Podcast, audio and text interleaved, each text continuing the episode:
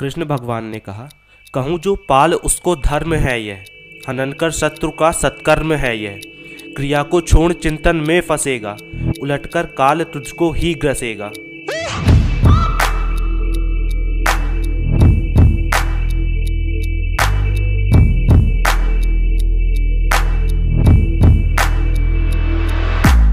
Hello everyone तो कैसे हैं आप लोग?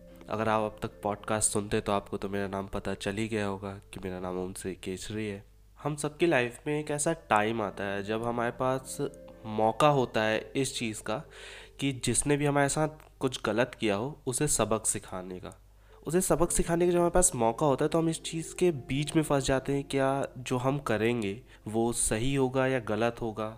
ये करना चाहिए या नहीं करना चाहिए? इस चीज़ के बीच में बहुत ज़्यादा कन्फ्यूज़न हो जाता है। इस चीज़ के कन्फ्यूज़न होने की वजह से कि क्या सही है, क्या गलत है, क्या मुझे ऐसा करना चाहिए या नहीं करना चाहिए, कहीं ये रिवेंज तो नहीं कहलाएगा। उसकी वजह से हम कई बार डिसीज़न नहीं ले पाते हैं। ना इसकी कोई गाइड होती है, ना ऐसी जगह पे कोई कुछ बताता है। वैसे देखा जाए तो कोई बता भी नहीं सकता है, क्योंकि आपकी पोजिशन पे आपको ज़्यादा अच्छे से पता है कि क्या डिसीज़न लेना चाहिए? क्योंकि उसका जो भी रिज़ल्ट होगा, वो आप ही को फेस करना है। तो ये हमें कभी ऐसा सिखाया नहीं गया, ना ही कहीं ऐसा स्कूल बुक्स में या कहीं पे भी बताया गया कि इसे कैसे डील करना चाहिए। ऐसा जब मोमेंट आए, जब हमारे पास मौका हो, तब हमें कई बार वो चीज़ करनी चाहिए या नहीं करनी चाहिए। हमारे पास मौका हो सामने वाले को सबक सिखाने का तो वो सिखाना चाहिए या नहीं सिखाना चाहिए? तो कुछ दिन पहले मैंने इससे रिलेटेड एक कोट भी पढ़ा था।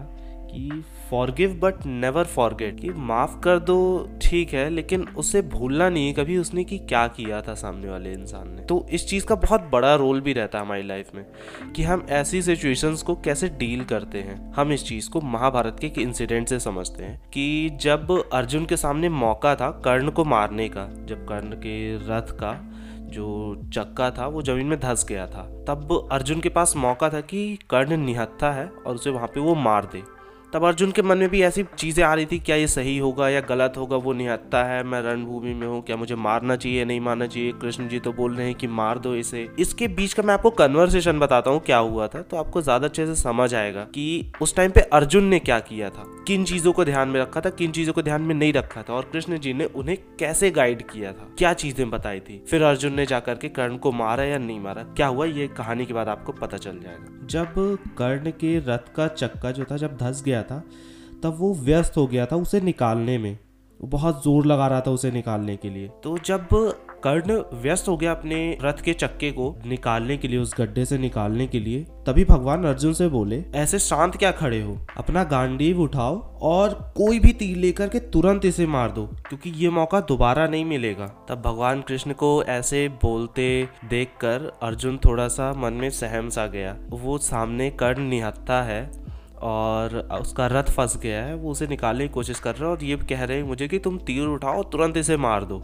ये मौका दोबारा नहीं मिलेगा। तो वो थोड़ा सा डर गया और डर करके भगवान से बोला कि क्या ये सही कर्म होगा? क्या ये धर्म होगा कि मैं किसी निहत्ते इंसान को मार दूँ? तब भगवान हंस करके अर्जुन से बोले कि अभी तुम धर्म को क्या जानते हो? जो बोल रहा हूँ, वही धर्म है और उसी को तुम करो। क्योंकि अगर तुमने अभी इसको नहीं मारा तो दोबारा मौका नहीं मिलेगा। भगवान कृष्ण के अर्जुन को ये कहने के बाद भी जब अर्जुन सोच रहा था कि क्या उसे मारना चाहिए या नहीं मारना चाहिए, वो अपने मन में धर्म को रख रहा था कि ये धर्म नहीं है किसी निहत्ते इंसान को मारना रणभूमि में। तो अब ये देख करके कर्ण ने अर्जुन को बोला कि इस समय पे तुम मुझे मार करके अपना नाम कलंकित मत करो। और जब मैं ये मेरा रथ निकल जाए, उसके बाद जब मैं फिर से धनुष उठा लूँगा, उसके बाद फिर तुम मारना, फिर लड़ना। क्योंकि जो तुम अभी करने जा रहे हो, वो धर्म नहीं है। तब भगवान कृष्ण अर्जुन से कहते जब अभिमन्यु को घेर करके मार दिया गया था। एक बच्चे को घेर करके जब मार दिया गया था तो उस दिन धर्म कहाँ सो रहा था? जिस दिन द्रौपदी को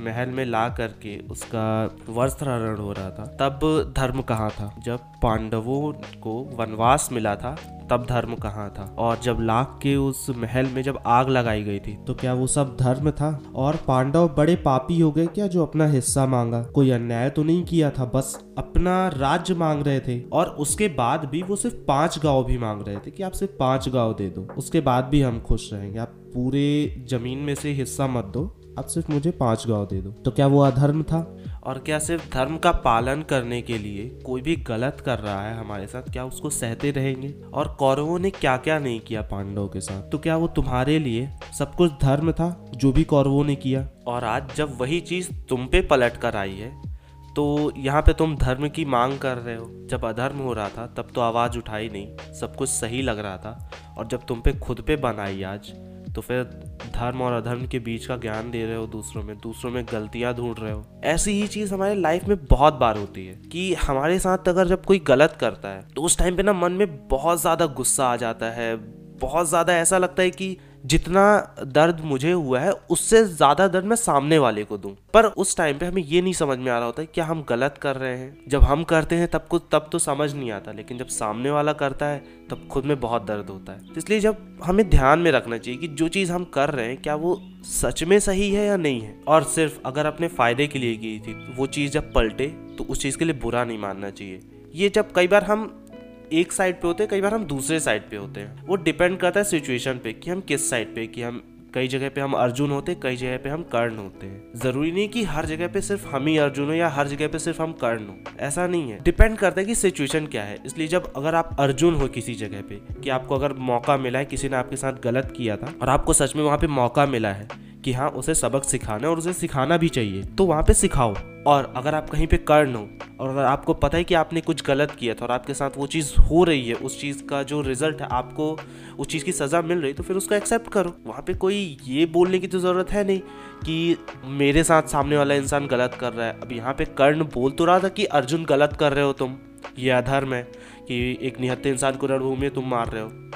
लेकिन भगवान कृष्ण का भी तो कहना सही था कि जब द्रौपदी का वस्त्र हरण हुआ था, जब उन्हें वनवास भेजा जा रहा था, और जब अभिमन्यु को एक छोटे से बच्चे को बड़े बड़े योद्धाओं ने घेर कर एक जगह मार दिया था तो क्या वो सब सही था? इन चीज़ों को भी ध्यान में रखना है। हमारी रियल लाइफ में अभी देखना है कि सामने वाला पर्सन रियल में उसने हमारे साथ गलत किया है या नहीं किया है। और आपको जब मौका मिले तो वहाँ पे पीछे नहीं हटना है। और ऐसे अगर आपको पता है कि आपने सामने वाले के साथ गलत किया और कल को उसको मौका मिला है तो इस चीज़ को भी मन में नहीं लाना है। सामने वाला इंसान मेरे साथ गलत कर रहा है। कंडीशन कुछ भी हो सकती क्योंकि ज़रूरी नहीं कि जो चीज़ आपने की हो, वही सेम चीज़ आपके साथ वो करे। कोई वो दूसरी चीज़ भी कर सकता है। वो किसी न किसी वे में लौट कर तो आएगा ही खुद पे। और इस चीज़ को जब भी ऐसी सिचुएशन आए तो खुद को एक बार यहाँ पे रख के देखना है क्या मैं यहाँ पे अर्जुन हूँ या फिर मैं यहाँ पे कर्ण हूँ? क्योंकि दोनों में से एक चीज़ ही होगी। तो लाइफ में जब भी ऐसी सिचुएशन आए, अगर आप इस चीज़ को ध्यान में रखेंगे तो आपके लिए ये डिसाइड करना ज़्यादा आसान हो जाएगी, क्या जो आप करने वाले हो, क्या वो सही है या गलत है? और सबसे ज़्यादा इम्पोर्टेंट ये है कि खुद को पहचान पाना उस सिचुएशन में। एक निष्पक्ष तरीके से सारे फैक्ट्स को समझना, फिर उसके बाद ये डिसाइड करना कि आप यहाँ पे कर्ण हो या यहाँ पे आप अर्जुन हो। क्योंकि कोई भी इंसान अपनी नज़र में कभी गलत नहीं होता और वो खुद को हमेशा अर्जुन समझता है कि बेचारा सिर्फ़ वही है, गलत उसके साथ हो रहा है। लेकिन पास्ट में भी क्या हुआ था, उसे ध्यान में रखना। क्योंकि जब भी ऐसी कोई सिचुएशन आती है तो हम इवेंट कॉन्शियस हो जाते हैं। उस पर्टिकुलर इवेंट को सिर्फ़ देखने लग जाते हैं कि उस वक्त पे कौन गलत है, उस वक्त पे कौन सही है। क्या जो हो रहा है वो सही है या गलत है? तो उस चीज़ को बस ना ध्यान में रख के जो पीछे से चला आ रहा है, सब कुछ देखना। उससे रिलेटेड सारे फैक्ट्स को इंक्लूड करना, फिर डिसाइड करना कि आप क्या हो, कर्ण हो या Arjun thank you so much for listening my podcast अगर आपको पॉडकास्ट पसंद आया हो तो आप पॉडकास्ट को हमारे फॉलो करें। हर ट्यूजडे हम आपके लिए ऐसे ही पॉडकास्ट लाते रहते हैं। और अगर आप चाहते हैं कि भगवत गीता से रिलेटेड और भी लर्निंग्स ऐसी मैं डालता रहूँ और आपके लिए बनाता रहूँ तो आप कमेंट करके ज़रूर बताएँ और ऐसे ही आपको खुद के बारे में और जानना है। ऐसे ही ह्यूमन बिहेवियर रिलेटेड चीज़ें और जानना है तो आप मुझे इंस्टाग्राम पे भी फॉलो कर सकते हैं और आप मेरी वेबसाइट को भी ज़रूर चेक करें O M S R I dot me जहाँ मैं इसी तरह के आर्टिकल्स भी लिखता रहता हूँ।